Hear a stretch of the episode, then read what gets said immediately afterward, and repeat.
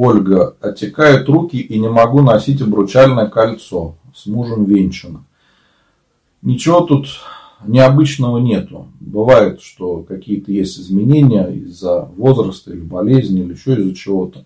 Так что кольцо носить не обязательно. Вы можете его оставить, пусть оно будет у вас где-то лежит.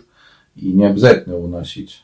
Допустим, священники не носят обручальные кольца. Если вы видели, когда священник венчается со своей женой, то у них есть кольца. А потом, после рукоположения, обычно священник кольца уже не носит.